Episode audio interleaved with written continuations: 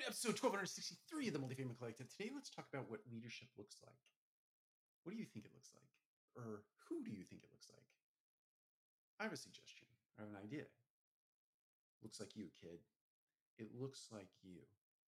You see, leadership doesn't have this package uh, or presentation SOP.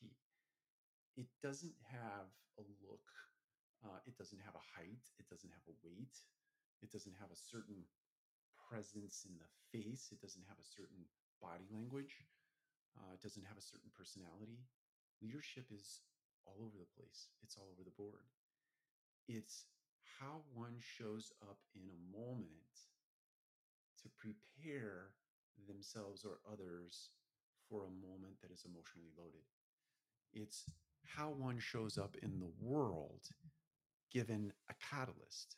There's this great scenario that Viktor Frankl paints for us. It's a sort of a phrase or a philosophy or a concept that says the space between a catalyst, something that happens, and a response is that moment where we get to choose. We were given this great gift at birth, this great gift at birth called choice.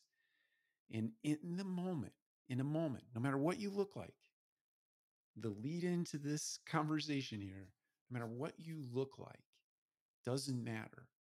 A leader shows up at that moment of catalyst and responds with a choice that instills confidence in others so that it creates an outcome that people can buy into.